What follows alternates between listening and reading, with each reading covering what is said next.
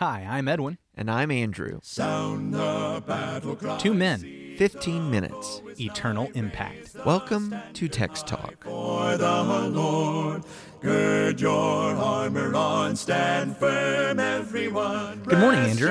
Good morning, Edwin. Here it is, week three. The start of another week. It's our third week.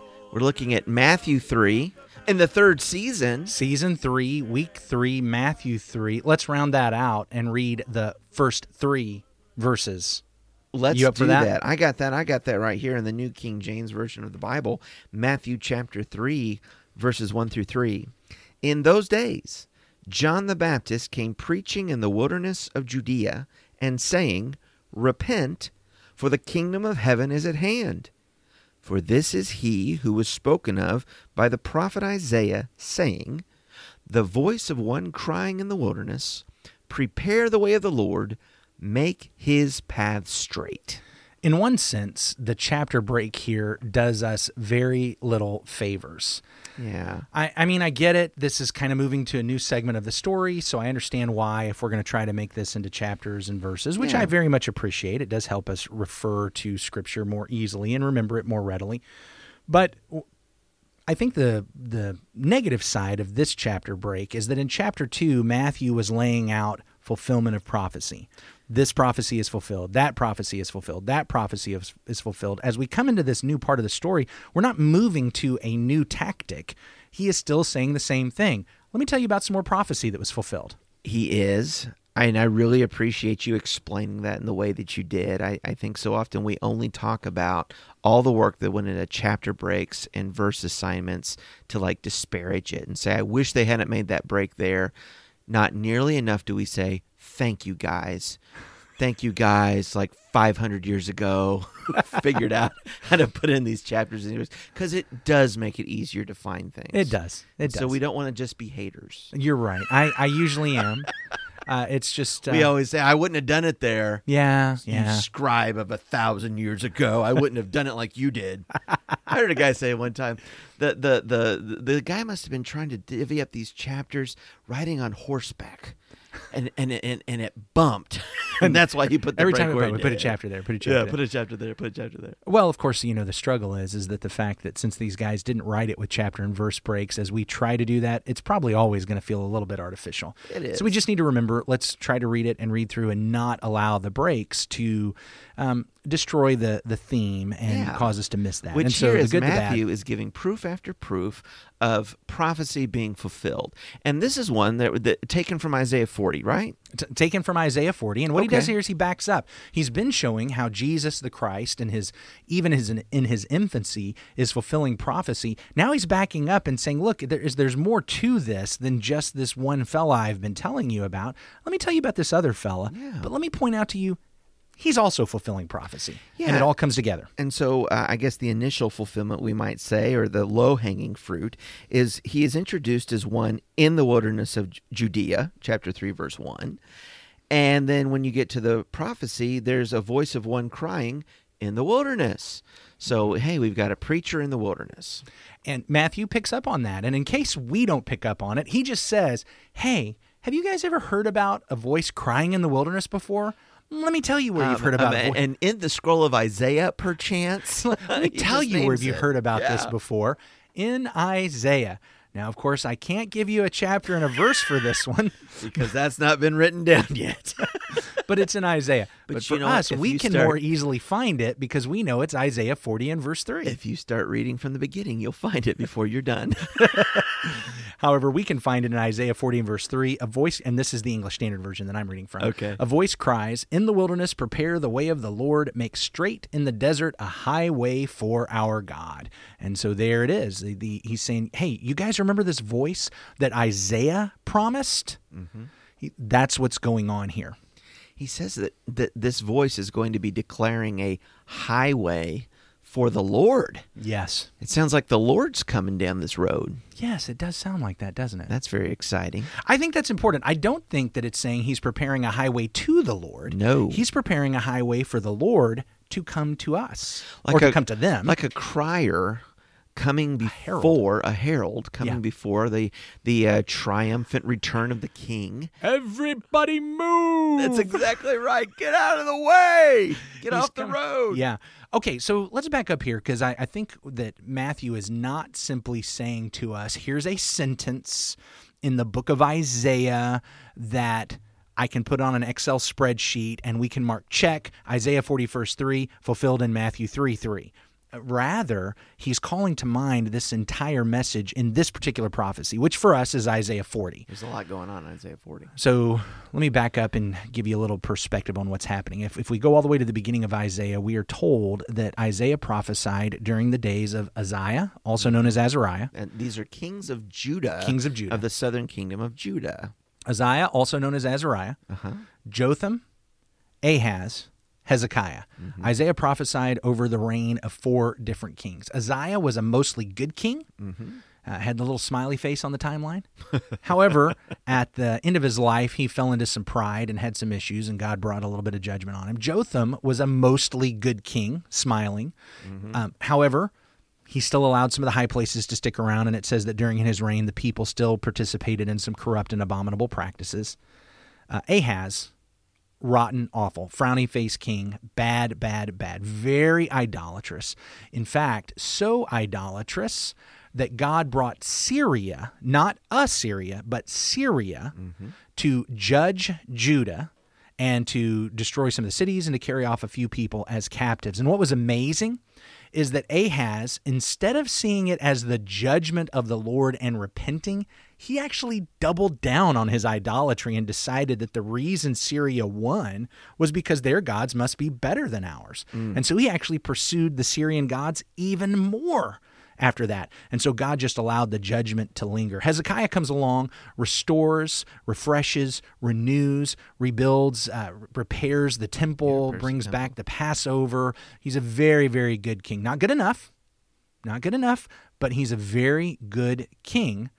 And it's during these days that Isaiah is prophesying. And honestly, it's as if to say, guys, you thought that the judgment that happened to Ahaz was bad. Let me tell you something's coming.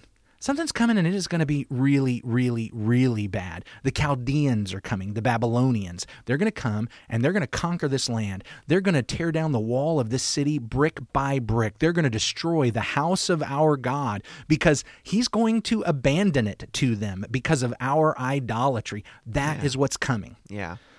However, despite all of this coming judgment and discipline and punishment, Isaiah also prophesies hope, Yeah, comfort. comfort. Yes, the judgment is coming, but that is not the end. There's more to the story than Babylonian captivity. Isaiah 40 is part of that message. Isaiah 40 is a part of the hope and comfort message. In fact, I'd like to read, I don't know, maybe the first third of this chapter and walk through it and see what Matthew is actually calling to mind. Isaiah 40 and verse 1 Comfort, comfort my people, says your God. Speak tenderly to Jerusalem and cry to her that her warfare is ended, her iniquity is pardoned. She has received from the Lord's hand double for all her sins. He says, This is what's going to come. Yes, you're going to receive judgment. Yes, there's going to be punishment, but there's going to come a point at which you can see comfort. And and there has to be in the mind of the Jews during the time of Jesus Christ the the question, has this been fulfilled? Does this really fit what happened when Cyrus allowed some of us to come back home and we were able to rebuild the wall and rebuild the temple? I I mean, we- we've still been enslaved to Medo-Persia and then to Greece. And oh, yeah, under the Maccabees we had a little time of freedom, but now we're back enslaved to Rome. Hmm, there must be something else that's coming. And that gets us to verse 3. A voice cries, In the wilderness, prepare the way of the Lord, make straight in the desert a highway for our God. Every valley shall be lifted up, and every mountain and hill be made low. The uneven ground shall become level, and the rough places a plain. And the glory of the Lord shall be revealed, and all flesh shall see it together, for the mouth of the Lord has spoken he's look Mm-hmm. the lord has spoken. We need to prepare a way for him. This this voice is going to lift up valleys lower mountains. It's going to take uneven ground. It's going to make it easy. It is that idea of preparing an easy path for the lord to come. In fact we continue in verse 6 a voice says cry. And i said what shall i cry All flesh is grass, and all its beauty is like the flower of the field. The grass withers, the flower fades. When the breath of the Lord blows on it, surely the people are grass. The grass withers, the flower fades, but the word of our God will stand forever. The idea is look, people come and go. Yeah. They're born, they die. Sometimes they're judged by God. His breath blows on them, and the flowers wilt and wither away. But know this God has made some promises, and he always keeps his word. Just because a generation has gone and another generation doesn't mean the promise isn't going to happen. Yeah, and his word is a good word, isn't it? As this message is described continuing in verse 9, it's a glad tidings, it's a gospel. Yes, yes, yes. Well, go ahead and read that verses 9. I- Yeah. I, want to get down to verse 11. Go ahead and read verse 9 so, to 11. O Zion, you who bring good tidings, get up into the high mountain. O Jerusalem, you who bring good tidings, lift up your voice with strength. Lift it up. Be not afraid. Say to the cities of Judah, Behold your God. Behold, the Lord God shall come with a strong hand, and his arm shall rule for him. And behold, his reward is with him, and his work before him. He will feed his flock like a shepherd. He will gather the lambs with his arm, and carry them in his bosom, and gently lead those who are with young. Ultimately, the message that he's crying out here is Behold your God. Yeah. What's the message that the, the voice crying out is actually crying out? God is coming. God's coming as the shepherd. As hmm, God's coming as the victor. You know, and one of the things here, this idea of behold your God, we actually have outlined here for us, or, or pointed out maybe is the is the better term, that this voice crying in the wilderness is the one who's going to be able to point and say, Look, you see Yes. that guy? Yeah. That's him. See Behold, your God. I want you to see this is your God. When Matthew brings Isaiah 40, just this one sentence, he's not just bringing that one sentence, he's bringing in the context. Well, look at all this. Yeah. Uh, he's saying look guys all the hope and expectation that we have had as as jewish people throughout history since the prophets came all of that is starting to take place here is the voice in the wilderness that is telling us our god is coming here is the voice in the wilderness that's actually going to be able to tell us you see there there he is Yeah. and that's exactly what God. john is Yeah, that is exactly what John is what all john over does this. Yes. John is all over this. It's a great, great beginning to Matthew chapter three. Now, when he makes this call that uh, get ready, repent, the people have a choice. have a choice Have a choice. I think we'll They're talk a little bit more not. about that tomorrow because there's more to this prophetic fulfillment. It's really amazing, actually. Yeah, it really is. We hope that you'll join us for that. Why don't not uh, pop over to the Facebook group and see what's going on over there, or send us an email, text talk at christiansmeethere.org, text talk at christiansmeethere.org. Edwin, would you lead us in prayer? Holy God, thank you so much for this new week that you've provided us, for this day in which we're able to talk about your word, for your word that we're able to talk about it. Thank you for John. Thank you for Isaiah. Most of all, thank you for Jesus, God in the flesh, Emmanuel. Thank you for his life, for his death, for his resurrection, for his coronation. Thank you for letting us be a part of your kingdom. May we spread its borders far and wide. It's through your Son Jesus, the King and our Savior, that we pray. Amen. Amen. Thanks for talking about the text with us today. I'm Edwin Crozier, and I'd like to invite you to join the Christians who meet on Livingston Avenue in Lutz, Florida this Sunday for our Bible classes and worship. You can find out more at ChristiansMeetHere.org. Check out our daily written devotional that goes along with today's episode. You can find a link for it in our show notes. Michael Eldridge sang all four parts of our theme song. You can get more from him at acapeldridge.com.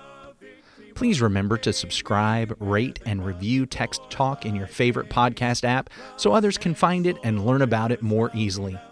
Have a fantastic day. Be steady, pass the word along. Onward, forward, shout aloud, Hosanna! Christ is captain of the mighty throne. Take two.